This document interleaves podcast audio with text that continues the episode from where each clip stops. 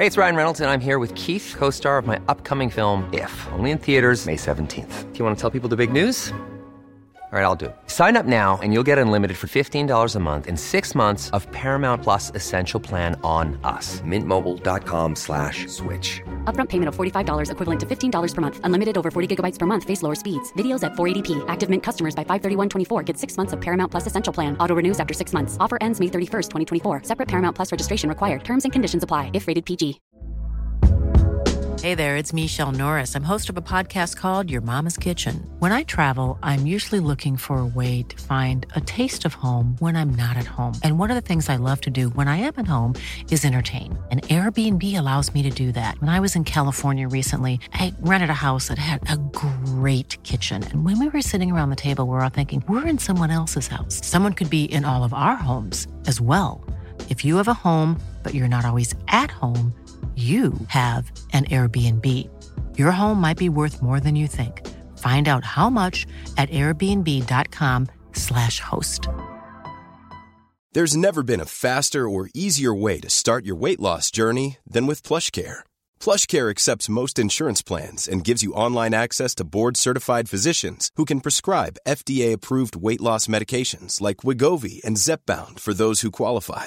Take charge of your health and speak with a board-certified physician about a weight loss plan that's right for you. Get started today at plushcare.com slash weight loss. That's plushcare.com slash weight loss. plushcare.com slash weight loss.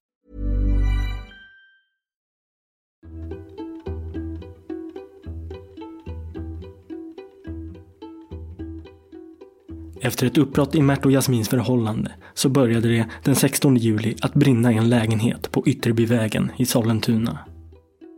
Lägenheten var Jasmins arbetsplats och hennes kollega Sakina brann inne och avled av sina skador. Och den här tragiska incidenten ledde till att Mert och Jasmins förhållande lappades ihop igen. Jasmin är efter händelsen i sorg och bor hos sin mamma medan Mert bor i Jasmins lägenhet på Drabantstigen. Han har då fritt spelrum att göra vad han vill och han tillbringar sin tid med att ringa väldigt många tjejer. Vissa nummer går till tjejer han känner sedan tidigare och vissa nummer går till eskorter. Men omkring 40 nummer går till slumpmässigt utvalda tjejer han ringer på måfå. Det Mert inte vet är att både polisen och Jasmin har uppsikt över samtalen som Mert gör. Mert, om de ropar dig också, du får säga sanningen. Alltså allt. Jag kommer inte gå om de ropar mig. Varför då? Nej, jag vill inte. De kommer misstänka att det är du då. Ja, men då rymmer jag. Polisen avlyssnar honom medan Jasmin på grund av misstankar mot Mert i smyg ser till att de kan få ut Merts samtalslistor. Vad har han? Han har terroriserat henne i förrgår och smsat på sms och sms till henne. Det här slutar inte gott och kommer leda till ytterligare en brand. Mitt namn är Nils Bergman och du lyssnar på Rättegångspodden och del två av fem om flygvärden som eldade kvinnor.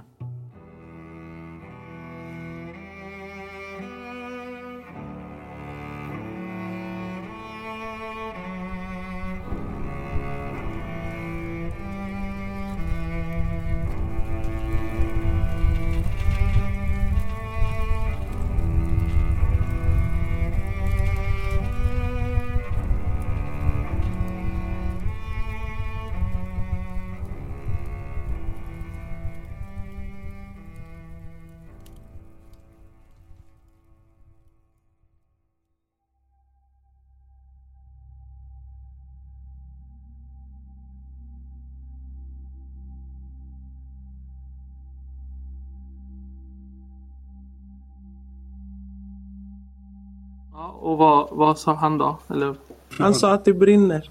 det brinner? Ja. Vi går tillbaka till morgonen den 16 juli.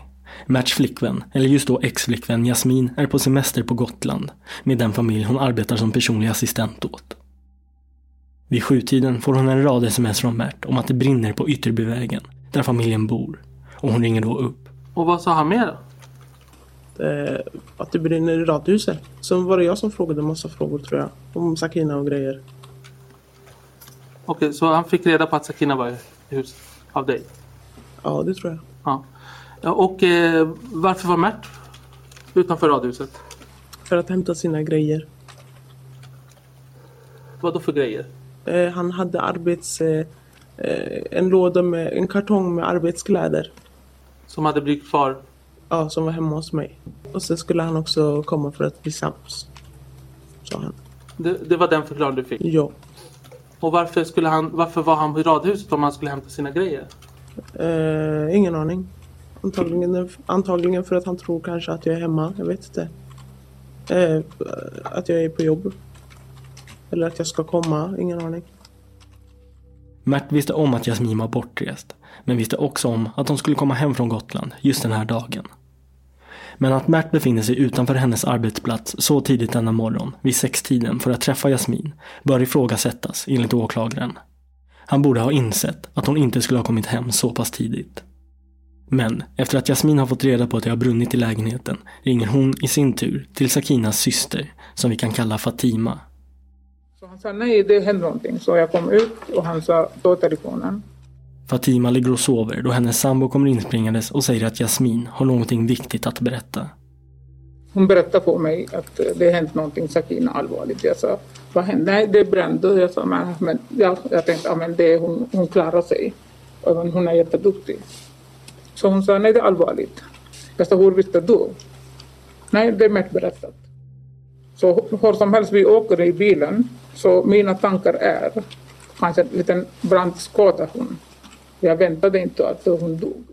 Fatima blir bestört över uppgiften att någonting kan ha hänt hennes syster och åker tillsammans med sin sambo och dotter till Karolinska i Solna. Där träffar de anhörigmottagaren Francesca och poliserna. Det är ett rum, det hade sjuksköterska, polis.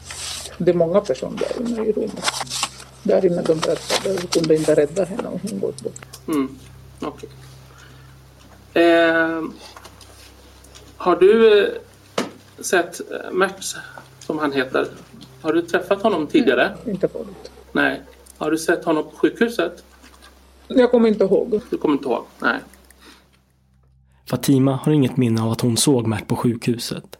Men hon skulle ändå inte ha känt igen honom då hon aldrig har sett honom tidigare. Det enda hon vetat om sedan tidigare är att han är Jasmins pojkvän. Dagen efter kommer Jasmin tillsammans med ytterligare kollegor till Sakina hem till systern Fatima för att beklaga sorgen. Sorgarbetet pågår enligt sed i tio dagar och släkt och vänner träffas för att läsa Koranen tillsammans. Under de här dagarna pratar även Fatima i telefon med Jasmin och Fatima ber då att få prata med Mert eftersom Jasmin berättat att Mert hade råkat vara på plats under brandförloppet. Och Fatima reagerar även på att Jasmin under samtalen nämner saker som skrämmer upp henne. Som att hon ska hålla utkik efter om Sakina hade några skador på sig. Som om hon skulle varit utsatt för ett brott innan hon omkom i elden. Och hon berättade sist till mig att tänk när du ser henne. Undersök henne, hade någon hårt slagit henne? Liksom sådana grejer. Jag blir jätteledsen du berättar liksom att någon har slagit henne. Att någon har mördat sättet. Liksom mm. att okej, okay, brand man då helt annan sak. Men om man gör illa, det är mm. helt annan sak. Så då hon berättade liksom Tänk att det någon har slagit undersökningen. När jag gjorde det när jag var på en onsdag. Efter åtta dagar, vi fick ju se henne måndag tror jag. Mm. Då jag tittade henne bara så här, liksom, att om det finns någon sår eller någonting sånt. Mm. Fatima gör som Jasmin rått henne till och kontrollerar så gott hon kan om hennes syster har några skador som skulle kunna tyda på våld. Men kan inte se något. Inga sådana skador rapporteras det heller om i obduktionsprotokollet. Åklagaren Ashraf Ahmed vill veta mer om vad Mert initialt sa till Jasmin om vad han sett och gjort under brandförloppet. Bland annat berättar Mert för henne att han under morgonen själv ringde till polisen och anmälde branden. Samt att han själv gick fram till lägenheten då branden tagit sig. Vad hade han gjort då på plats? Eh, gått fram, kollat. Och sen hade han gått runt, kollat och såg att det brann. Mm. Ja, och så hade han gått tillbaka och känt på handtaget. Då var det låst, eller inte, minns inte. Och så såg han att det brann så han kunde inte gå in. Så han stängde dörren. Någonting sånt var det, jag minns inte. Nu, nu förstod inte jag det sista. Var det låst eller var det... Jag minns inte om han hade ryckt på handtaget eller något. Jag har väl sagt på förhöret. Du minns inte idag? Han öppnade dörren eller inte? Nej. Ja, då får jag be om rättstillstånd. Vad är det för något åklagare? Sidan 37 längst ner. Ett förhör hållet samma dag, 27 juli. Är Dialogförhör. Eh, nej, han är fönstret öppet sa han. Och sen när han gick tillbaka för att gå in så var ju dörren öppen. Öppen eller olåst? Olåst. Så dörren var stängd men olåst. Och då svarade du ja. Ohörbart så det här. Men han sa att han öppnade dörren i alla fall. Ja. Mm, då stämmer det. Och vad sa han om fönstret då? Att den var lite öppen. Var det något speciellt där med fönstret? Nej. Att den var trasig tror jag att det var. På låset. Ja, men förutom det. Var det något... Eh, berätta han hur det såg ut innanför. Krukor. En kruka eller krukor var sönder eller någonting. Jag minns inte. Enligt Mert har han alltså inte varit så passiv som folk runt omkring uppfattade honom som. För Jasmin berättar han ganska detaljerat om vad han gjort och sett. Det här vidarebefordrar Jasmin till Fatima som vill veta hur det kommer sig att han inte kunde rädda Sakina. Så de beslutar sig för att ringa upp varandra. Eh, kommer du ihåg vad du sa till Mert innan samtalet? Nej. Har, har du uppmanat Mert att vara ledsen när han pratar med henne? Ja, det kan jag ha gjort. Varför gör du det så? För att den perioden var han eh, ganska dryg och tyst så här. Eller ja. Vi alla var ju ledsna och deprimerade. Vi såg ju en brand. Dryg och tyst. Ja, men så här. Inte dryg då, men så här. Tyst i alla fall. Ja. Eh, Han, han visar inte känslor som er eller? Jo, det gjorde han ju. Men vi alla var ju i den kapaciteten. Ni, ni alla, alltså vilka är vi alla? Vi alla som var inblandade i branden. Ja, ni som jobbade och sådär. Ja. ja. Men, men är det ovanligt, tycker du att det är konstigt att han, ni, han jobbar ju inte där? Nej, men det är inte konstigt alls. Det är ju mitt jobb fortfarande. Ja. Men vad är det du menar då med att han var dryg och, och sådär? Inte dryg då, men tystlåten så här. Ville inte prata så mycket. Vi ville inte heller prata så mycket. Efter uppmaning av Jasmin att vara ledsen medan han pratar med Fatima så ringer de upp varandra. Och Jasmin är också med under samtalet. Vi hör Fatima. Så han berättade att han såg bränsle i huset. Mm. Då han berättade mig att eh, han hörde att du skrek en högt, en låg. Nu vill jag att du är jättenoga här Mm. och att du höjer din röst så att du går in. Säg det här en gång till, det som du sa nu. När jag pratade med Mert, han berättade att han hörde skriker två gånger. En är högt och en är låg. Så han försökte hjälpa, det var han tog att det var varmt, han kunde inte gå in när det brinner. Mm. Så jag förstår, frågade honom att varför du kunde inte, hon hör skriket då hon lever, varför du kunde inte hjälpa henne att ta ut. Då, då han tog att det var varmt, han kunde inte gå in. Mm. Och sen då, berättade han något mer? Ja, han berättade ju det, han såg ju från bakifrån, från fönstret. Han såg bränsle i huset i, bredvid soffan. Vad, när du säger bränsle, vad menar du då? Han sa det är bensin. Mm. Han såg i vardagsrummet bredvid soffan. Mert berättar alltså för Fatima att han sett bränsle på golvet. Hur han råkar veta att vätskan på golvet är bränsle, och mer specifikt just bensin, är anmärkningsvärt. Enligt åklagaren är det ju omöjligt för honom att veta det, såvida det inte var han själv som hällt ut bensin på golvet. Men ställde du någon fråga till honom om hur han kunde veta att det var bränsle? Jag kommer inte ihåg. Jag, jag är säkert jag har frågat honom. Hur vet du är bränsle? Mm. Du, har du, du säger säkert, har du ställt den frågan eller inte? Jag har frågat honom. Hur vet du är det bränsle, det är bensin i huset? Mm. Fick du något svar då? Han sa jag tror, tror jag, men inte hundra. Men jag tror han sa. Men jag var också, också stressad när man pratar liksom att eh, det var jättemycket folk hos oss. Okej, så du, du vet inte vad han svarade dig? Fatima upplever Mert som stressad under samtalets gång och att han inte vill prata med henne. Men innan de lägger på får hon i alla fall veta att Mert var den som ringde in och larmade om branden. Det är han som ringde 112. Det är han som larmade i alla fall. Att han skulle ha larmat? Var det du som sa fråga honom eller var det på er, sa han det själv? Och jag frågade varför inte rädda liksom att då han redan har larmat liksom ett Mm. Jag tänkte efter den här händelsen, efter det här samtalet. Mm. Har du varit i kontakt med, med efter det? Jo, hon kom ju hem till oss flera gånger. Mm. Och en dag hon kom och sa att hon vill komma till Sakinas rum. Jag sa nej, ingen får gå till, till, till, till hennes rum. Vi vet inte vad hon har i rummet och sånt heller. Så jag sa nej, ingen som får gå dit. Efter samtalet så har Fatima ytterligare kontakt med Jasmin som kommer hem till Fatima flera gånger och hon ber även att få gå hem till Sakinas lägenhet. Men det säger Fatima nej till. Dagarna går och sakta men säkert börjar Mert och Jasmins förhållande att lappas ihop. Mycket på grund av att de under den här traumatiska händelsen behövt ha mycket kontakt med varandra. Vi hör Jasmin. Då tänkte jag att vi fortsätter efter Ytterbyvägen. Eh, hur var din och Merts relation då? Eh, när vi kom tillbaka från Gotland. Eller du? Ja, vi blev sams. Och vad var det som gjorde att ni hade... Ja, varför blev ni sams då? Det bara blev. Vi bara blev sams. Ja, hur gick det till för att ni skulle bli sams? Det var bara uppenbart att vi skulle bli sams. Ja, och vad var det som var uppenbart? Vi träffades och pratade och sen eh, gick jag hem till mamma och sen eh, fick han eh, nycklar av mig.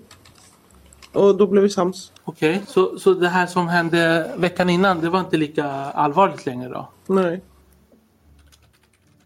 Mert har nu lyckats få tillbaka sin flickvän och därmed också säkrat tak över huvudet så att han slipper sova i sin bil, som han annars brukar få göra de gånger han och Jasmin bråkat och han har blivit utkastad. Han är dock fortfarande arbetsbefriad och har inget arbete att gå till, vilket leder till att han har mycket fritid. Jasmin i sin tur har sjukskrivit sig från sitt jobb på grund av bortgången av hennes kollega och hon bor under en period hemma hos sin mamma. Under den tiden har Mert kontakt med SAS-kollegan Maja. att prata med den liksom. Det var inget konstigt vid det här tillfället. Nej. En humoristisk kille liksom som ja, var lättsam. Maja trivs bra tillsammans med Mert och har ingen aning om att han är tillsammans med Jasmin och att de även sedan lång tid tillbaka planerat att gifta sig. Kvällen den 20 juli sitter de uppe på varsitt håll och smsar med varandra. Vi skrev lite grann. Och sent på kvällen, det var väl vid 22-23. Eh, så bestämde att vi bara skulle ses så han kom över hem till mig liksom. Och det, det var inga konstigheter, det var ingen baktanke från min del utan jag tänkte bara att det skulle vara en kul grej liksom med en kollega och, och umgås lite. Eh, så han kom hem till mig. Och vad, vad hände här då, när han kom hem till dig? Eh, när vi bestämde, vi satt och pratade lite allmänt om allt möjligt. Allt från sport, om jobbet, eh, allt mellan himmel och jord helt enkelt. Och eh, sen från det ena till det andra så ehm, Ja, så blev det bara, vi hade sex i alla fall. Och sen så sov han över, morgonen därpå då hade han stuckit. Samtidigt har Mert mycket telefonkontakt med Jasmin som då bor hos sin mamma. Hallå? Ja. Inget hemma, du då? Både Mert och Jasmin är ovetande om att polisen avlyssnar alla Merts samtal. Ja, tidig morgon. Vart då? Hos polisen. Va? Mm, Vad ska du prata om? ingen aning. Alltså är det förhör eller vadå? Ja, jag tror det. Men Det är bara för att jag är anställd. Ja. Mert, om de ropar det också, du får säga sanningen. Alltså allt. Nej, jag kommer Säg inte gå inte då. någonting som är minus. Va? Jag kommer inte gå om de ropar mig. Varför då? Nej, jag vill inte. Och du vill inte? Ja, De kommer misstänka att det är du då. ja men då rymmer jag. Va? Då rymmer jag. Det är bra. Är du dum eller? Men du måste gå. Ah. Mert, Mm. snälla om de ropar dig, säg sanningen om allt. Varför du snälla, Anna, men snälla. Men jag... Det var... Snälla, men det, alltså, man får inte i huvudet för det jag säger så här varje gång. Tänk om de tror att det är du. Ja, så är Jag jag. vet hur det är. Du kan säga alltså... Bara för att inte... eh, eh, alltså bara för att du inte vill att folk ska ta sig till huvudet så kan du ljuga. Jag förstår, okej. Måste man säga sanningen. Mm. Jag kommer säga sanningen. Mhm. Alltså allt.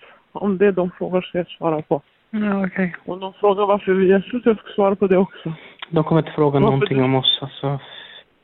De misstänker väl att du har gjort någonting för att skada mig? Ja, de är fan dumma i huvudet de också.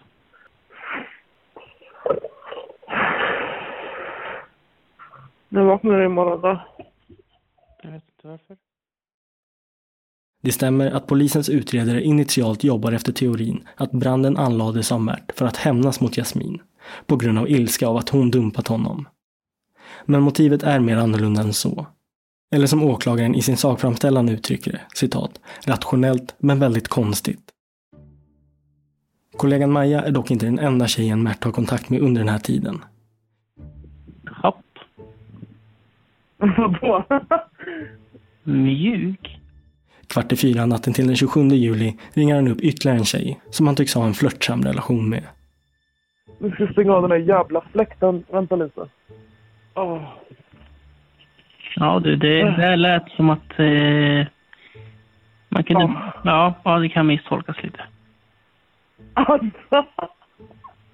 Är du fan rolig att prata med? Vissa de är så här fett dryga du, förstår du? Ja, jag förstår. Men eh, får jag fråga, varför stönar du mitt i natten? Jag vet inte. Det, det, jag har en tendens av att kunna göra det. Jaså? Så du är helt naken och stönar? Det är... Ja du. Alltså vad sjuk jag är kanske. Ja du. Ja, vad ska man göra? Vad ska man göra? Vad ska man göra? Fy fan vad varmt det är. Jag håller på att dö här. Ja, men klä av dig då. Ja.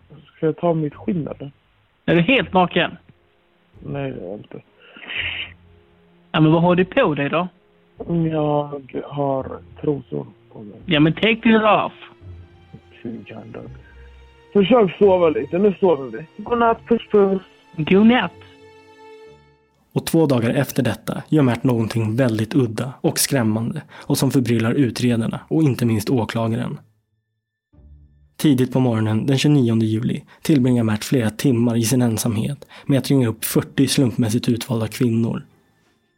Mert ringer upp dessa kvinnor som ligger och sover och presenterar sig med olika namn och säger att han har hittat deras nummer i sin telefon och bara undrar vilka de är.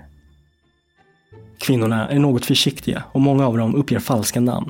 Och Mert, som troligtvis då sitter med en nummerupplysningstjänst framför sig, rättar dem och säger nej, så heter du inte alls. Och så säger han deras riktiga namn. Det här skapar obehag hos kvinnorna, som då lägger på. Och Mert ringer då upp nästa nummer. Och så håller han på och ringer sammantaget 40 kvinnor den här morgonen. Än idag förstår man inte riktigt varför, men åklagarens teori är att det här är ett maktspel som Mert utövar när han är uttråkad. Han känner sig i kontroll under samtalen med kvinnorna. När han är klar med morgonens stalkersamtal ringer han upp flickvännen Jasmin igen, som uttrycker sin förvåning över att polisen ännu inte kontaktat Mert. Har inte polisen ringt dig? Nej, faktiskt inte. Men de, om de ska ringa så kommer de väl ringa igen. Men det finns en förklaring till det. Mert är under utredning och polisen väntar tills de samlat på sig mer uppgifter kring Mert innan de kontaktar honom. Men nu kommer Mert få andra problem. Hans vänsterprassel är på väg att upptäckas. Jasmin har nämligen misstänkt att någonting inte står rätt till och övervakat Merts mobilanvändning genom att begära ut hans samtalslistor. Där ser hon alla konstiga samtal Mert gjort, men framförallt upprepade kontaktförsök med ett nummer. Hon anar oråd och ringer upp till numret och kommer då fram till Maja. Eh, några dagar efteråt när jag är på jobbet och ska ha sånt som vi kallar för briefing, alltså ett litet möte med det crew som man ska flyga med innan en flygning, så ringer min telefon. Och det är ett telefonnummer som inte jag känner igen. Och då är det en tjej som, som eh, svarar, jag säger hallå vem är det? Och jag får frågan, eh, vem är du? Och då ställer jag frågan, men det är du som ringer mig? Och då får jag höra att det är Merts tjej då. Som frågasätter vad jag har gjort med Mert och eh, vad jag har för relation till honom. Jag skulle precis på möte då så jag sa vi är bara kollegor för jag hade inte, jag hade en massa andra kollegor runt om mig så jag kunde inte säga vad som hade skett då och det var inte tillfälle såklart att ta det. Eh, några dagar efter så tänker jag jag måste ringa upp henne genom att jag hade ingen aning om det här och det hade aldrig hänt någonting om jag hade visste om att han hade haft en tjej.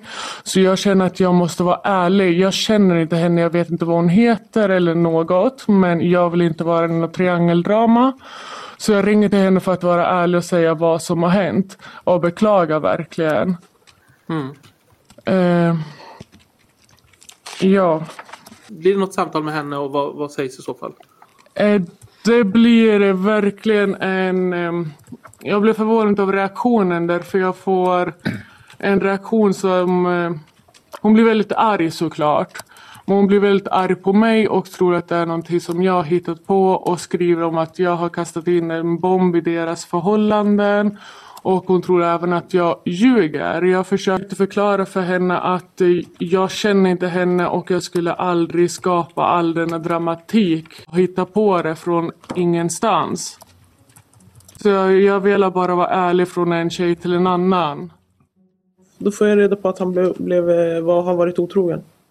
Jasmin får det nu bekräftat av Maja att Mert varit otrogen, vilket gör henne mycket upprörd. Hon vill först inte tro att det är sant, men eftersom Jasmin hittat fler tvivelaktigheter när hon kollar Merts samtalslista tvingas hon inse det värsta. Har du kollat hans telefonlista? Ja, det gjorde jag. Efter det. Vad visar den då? det visade att de har haft eh, sms eh, till och från med, till, med varandra och, och samtal och så. Ja, visar den någonting annat? Vadå något annat? Ja, bortsett från eh, den här tjejen då. Allt annat jag hittade menar du? Ja. Ja, visade lite grejer. Vad var det för någonting då? Eh, eh, vad var det? Flera tjejer Mm. var det. Det fanns lite eskorter. Lite? Eskort. Alltså om man sökte upp numret på Google då stod det eskort. Typ eh, Elin. Eskort Elin. Du först tittade på numren, sen googlade du på dem. Det var så jag fick reda på att det var tjejer. Och va- varför allt den här undersökningen? Vad var det som gjorde att du var tvungen? Det var för många konstiga nummer. Olika nummer. Jasmin ser att Mert tycks ha ringt till eskorter, men det är något han själv senare bestämt kommer att neka till. Men Jasmin är mycket upprörd och konfronterar Mert med uppgifterna som rör Maja. Hon säger att hon pratat med henne och vet att han har varit otrogen. Men Mert nekar och beslutar sig för att själv ringa upp till Maja och prata om det här. När Jasmin inte är med. Okej. Nej, som sagt jag vet inte vad som händer för din tjej eller vad det nu är ringde ju mig när jag var på Jag jobbet. vet, det var, det var mitt ex som är lite psykad.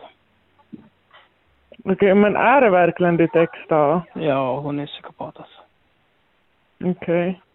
Hon hade, Ja, gått, ja. hon hade gått in på min mail jag vet inte vad och gått in på min Facebook och skit och blockat alla mina vänner och kollegor och Ja, men det är konstigt om hon alltså är inne på din telefon också. Om det liksom, hur kommer hon för åt hon den hade, eftersom... hon hade ju, vad heter det, kopierat iCloud eller fan vad det var. Jo, men hur kommer hon åt dina meddelanden då? Jo men om man, alltså hon kunde ju min mail och mitt mail var ju kopplat till min Facebook och skit. Jo, men du skrev ju till mig att inte jag skulle svara på dina meddelanden på din privata telefon. Ja exakt, det var för att hon, hon hade ju, alltså man kan kopiera in sitt, eh, vad heter det, mail på min telefon. Så när jag får sms så får hon på sin telefon, förstår du? Okej, ja, Ja, ja, jag vet. det låter bara helt sjukt, men ja, ja. Ja. Ja. Okej. Nej, men det bara blev, jag bara blev chockad. Det bara blev så jävla konstigt alltihopa liksom. Alltså, jag har inga problem med dig så Mart överhuvudtaget. Men ja. Jag vill inte strula till det på något sätt eller liksom alltså make it awkward eller konstigt på något sätt. Nej, jag förstår det. Ja. Så ja. Vi låter, vi låter det bara vara helt enkelt. För bara alltihopa blev så sjukt skumt alltså. Ja, jag förstår det. Hon bara ringde på jobbet liksom och bara, hon var helt jävla förbannad. Och så jag bara, hej, vem, hej du hade ringt mig. Ja, vem fan är du? frågade hon mig. Jag bara, du ringde ju mig liksom. Och det bara blev helt jävla konstigt situationen. Ja, jag förstår det. Men du, vi säger väl så. Vi hörs väl säkert. Ja, det gör vi. Okej, hej då. Hej då. Jasmin är fortfarande upprörd och fortsätter kontakta Maja och skickar bland annat en bild på deras förlovningsringar till henne och säger att hon vill ha bevis på att otrohetsaffären verkligen ägt rum. Vi hör Maja. Eh, under den dagen så ringer de både mig, både Mert och hon i flera omgångar. Fortsätter även på natten, där ungefär varannan timme. Eh, jag försöker blockera deras nummer men jag får ingående samtal från andra telefonnummer som inte jag känner och det är de som ringer om varandra för att de vill fortsätta snacka med mig. Och det här fortsätter som sagt hela natten. Eh... Till slut får Maja nog av kontaktförsöken och vill bara lämna det här bakom sig. Och efter att ha många missade samtal från Mert så ringer hon upp honom. Hallå? Hej Mert, alltså det, här, det, det är du som har varit oärlig. Du måste bara försöka lösa det här med din brud. Du sa att det här var ett ex-grej. Det är hon som har ringt mig liksom och hållit på också och du måste bara lösa det här med henne. Varför ringer du och säger något sånt? För hon har ringt mig och frågat om vi hade gjort någonting. Du har sagt till mig att ni var ett ex och vem är det som har varit oärlig här? Du måste ju förstå att det är du som har fel här om du har en flickvän. Liksom, för mig har du sagt att du har varit singel. Jag vill inte strula till det för någon liksom så. Jag vill verkligen inte hamna i ett triangeldrama. Hur hade det blivit om hon, om hon hade fått reda på det senare tillfälle? Tror du att det hade varit bättre? Hon har skickat ring till mig och grejer att ni ska gifta er. Hallå? Hallå? Ja. Alltså du kan ju inte skylla över det här på mig. Nej, men jag menar varför, alltså, varför ringde du och berättade för? Varför ringde jag och berättade? För att hon har ringt mig och frågat mig och du har sagt att ett ex, om det hade varit ett ex så är det väl skitsamma om vi hade varit med varandra eller inte. Det är du som har varit oärlig från första början här. Så det här är ju upp till dig. Var ärlig mot henne. Därför annars är det inget förhållande för dig att bygga heller med henne om inte du ska vara ärlig mot henne. Om du ska gifta dig med den här kvinnan alltså, då kan du inte vara med andra. Jag vill inte vara i något triangeldrama. Jag hade aldrig valt att vara med dig heller om jag hade vetat att du hade haft flickvän. Därför jag vill inte vara med någon douchebag liksom. Alltså nej.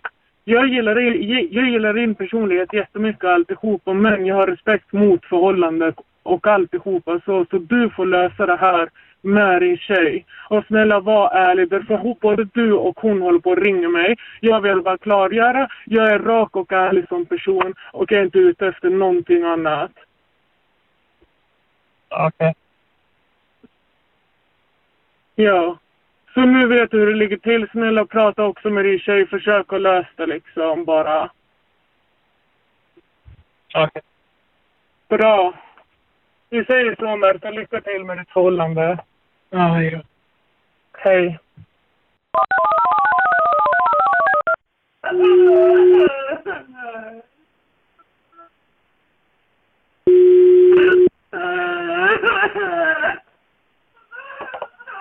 Hallå?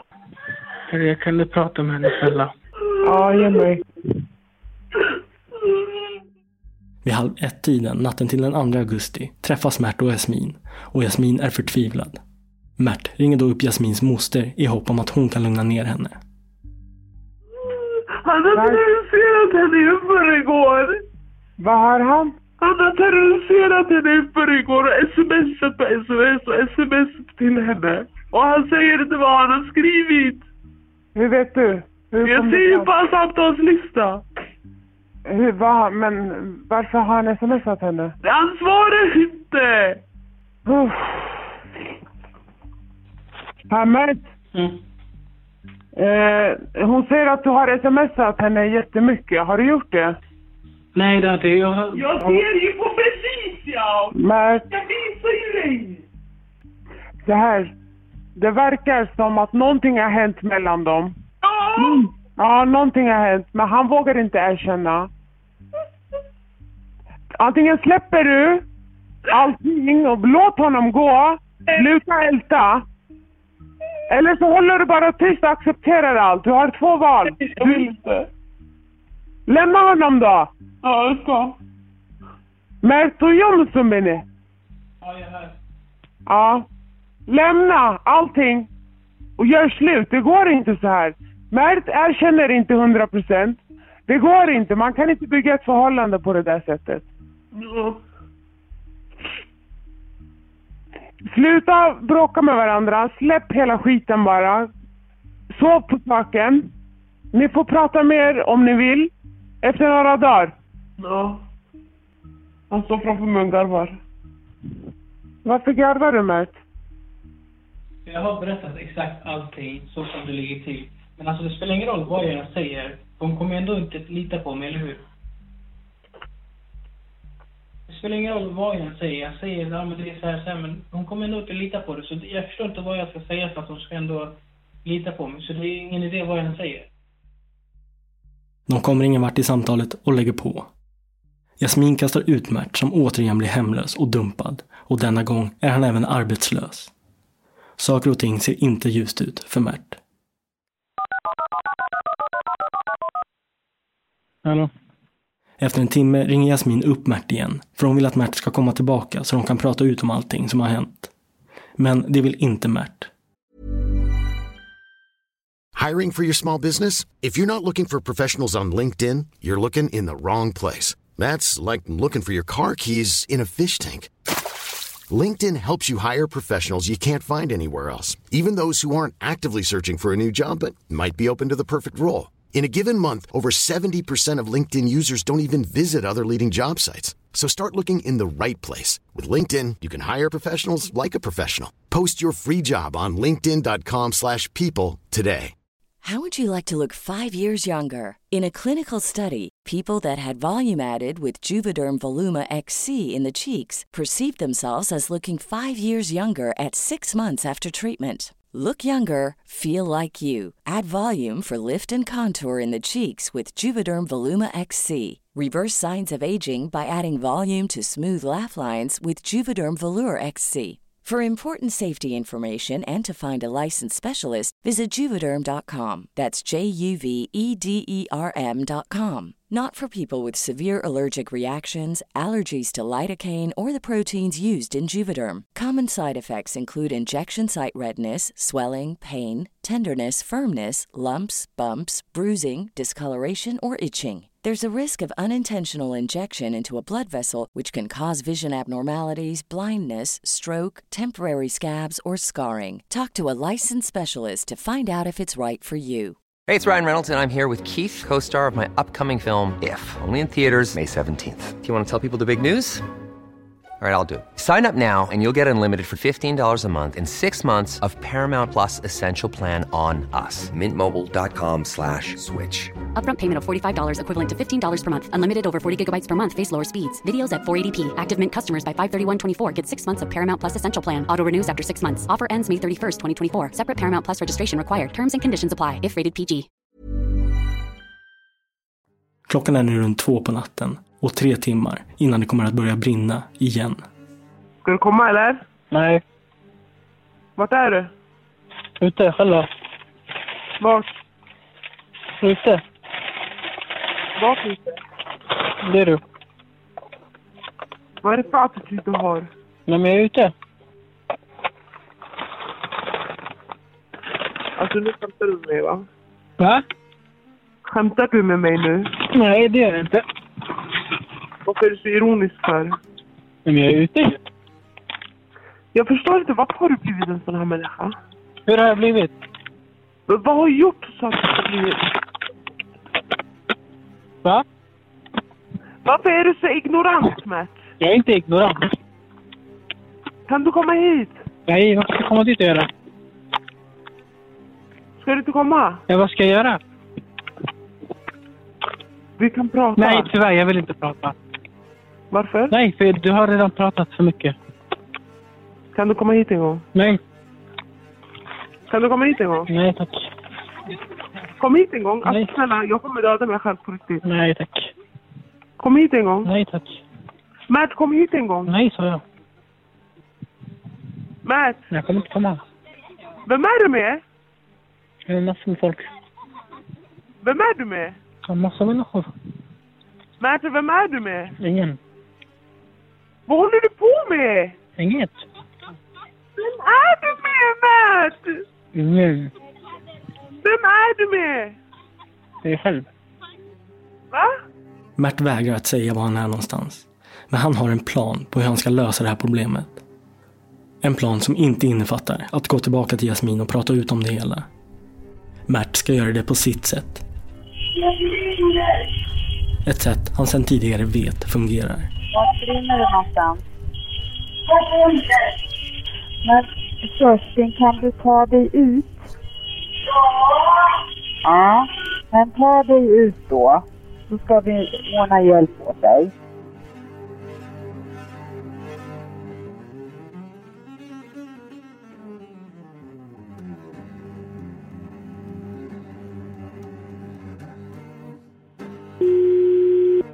Det är Kerstin, Jasmins granne och som tidigare under sommaren stekte fläsk och som fick sin brandvarnare nedplockad av Mert, som det nu brinner hos.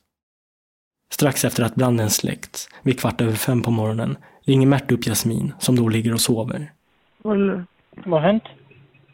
jag vet inte. Säkert hennes fimpar som vanligt. Vilken jävla idiot. Du har inte kommit till din lägenhet va? Nej, en lukt. Det kom, gå ut om det rök för mycket. Mm. Är det mycket rök eller? Nej, Luktar det mycket? nej. Hallå? Ja, Luktar det mycket inne hos dig? ja lite grann. Ja, gå ut snälla. Varför Gå ut till balkongen om det luktar, det är farligt. Jag är trött. Fan, får jag sova eller? Hej då. Den här gången hann branden inte utveckla sig så mycket som branden veckorna innan på Ytterbyvägen. Och brandkåren har lyckats släcka branden utan problem. Efter att brandmännen varit där och räddat Kerstin ringer Mert återigen upp Jasmin, nyfiken på vad brandmännen sa till henne. Eller, Vad sa hon? inget. Alltså, vad sa brandmännen?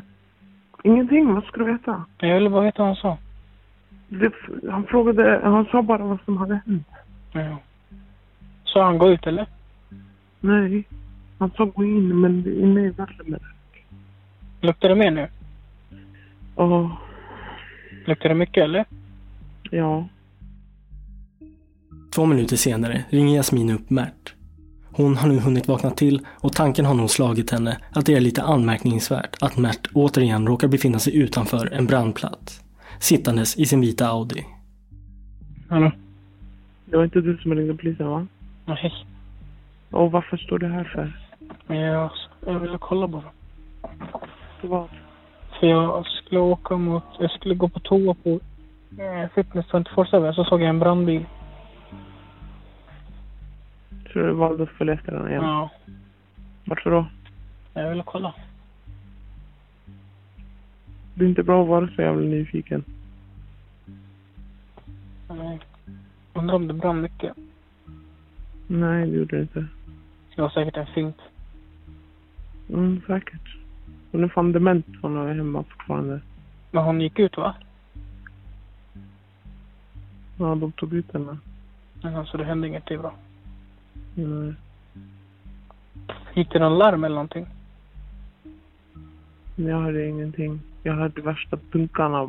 De försökte öppna dörren. Mhm. Jag trodde det var du först. Och sen så... Var det nere, alltså där nere där vid dig? Eller var det vid balkongen? Ja. Mhm. Men eh, Öppnade de dörren där nere? mm. Undrar hur de öppnade? Sen armade den där. Nej, jag ringde. Inshallah. Nej, fan jag ringde inte.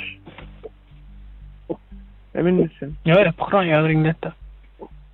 Mm. Kerstin klarar sig utan allvarliga fysiska skador. Men det var en traumatisk upplevelse. Hon har svårt att röra på sig och greps av panik när hon upptäckte branden. Eftersom Kerstin är en stor rökare så blir hon först misstänkt för att ha orsakat branden. Men det kommer senare att ändras. Och angående den första branden så har Mert varit tydlig inför både Jasmin och Fatima att det var han som ringde och larmade om branden. Han ringde till polisen, har han sagt till Jasmin. Det här blir problematiskt för Mert eftersom det är en lögn och eftersom Jasmin övervakar hans samtalslistor så kan hon se att Mert de facto inte ringde polisen den gången. Klockan 08.03 samma morgon som denna nya brand uppstod ringer hon upp till Mert. Eller? Vad är det? Jag landade. Mert? Ja. Eh, sa du inte att du hade ringt till polisen den 16? 16? Mm. Jo. Här branden. Jo. Det finns ingen samtal. Jag vet inte, men jag har ringt alltså. Är du säker på det? Ja, jag tror det. Vad du tror? Ja, men jag har ringt alltså. Men varför säger du tror för? Ja, men jag har ju ringt. Se på koran. Koran jag har ringt. Men varför säger du tror? Jag har ringt, jag har ringt. Men för du har ingen samtal. Ja, okej, skitsamma nu. Då skitsamma. Ja, vad spelar det för roll med samtal eller inte? Det, det spelar roll för att du har sagt till polisen att du har ringt. Ja, okej, okej. Jag har också sagt. Alltså, Har du ringt eller inte? Säg. jag har ringt alltså. Se på koran.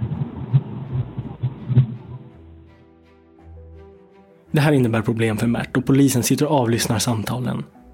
De har av säkerhetsavdelningen på SAS fått reda på att Mert är en opolitlig och något tvivelaktig person och tycker att hans agerande kring den 16 är anmärkningsvärt. Snaran dras åt kring Mert och han kommer snart tas in på förhör. Ni har inte så här svar från NFC och sånt här? Nej. Eller? Vilka svar tänkte du på? Alltså DNA och sånt? Nej. Annars var inte klara än. Nej. Du har lyssnat på Rättegångspodden och del 2 om flygvärden som eldade kvinnor. Mitt namn är Nils Bergman och ansvarig utgivare är Jonas Häger. Det, det ska inte vara så där, Kingen. Nej, alltså jag, sista, alltså, tro mig, senaste tre månaderna. Alltså, jag lovar, det finns inte, alltså om jag berättar allt, det, finns, det kommer bara bli chockat. Det finns ingen som skulle orkat med sånt här skit som jag har tagit emot. Stort tack för att ni har lyssnat. Och då, då råkar ju du ha befunnit dig på, på, på två anlagda bränder då. Vänster. Eh, Där båda haft kopplingar då till, till, till din flickvän. Ja. Där hon har jobbat och lägenheten bredvid henne. Ja, det är konstigt faktiskt. Det är det. Du snackar bara massa skit, alltså, vet du det? Ja, okej, varför berättar du din fitta? Jag berättar inte hela. Ah, fuck you, du har redan berättat allt. Rättegångspodden är en Tall Tale produktion. Ansvarig utgivare är Jonas Häger. Och Rättegångspodden görs i samarbete med Lexbase. Ange rabattkoden Rättegångspodden när du blir ny betalande medlem på lexbase.se och få tre kostnadsfria domar.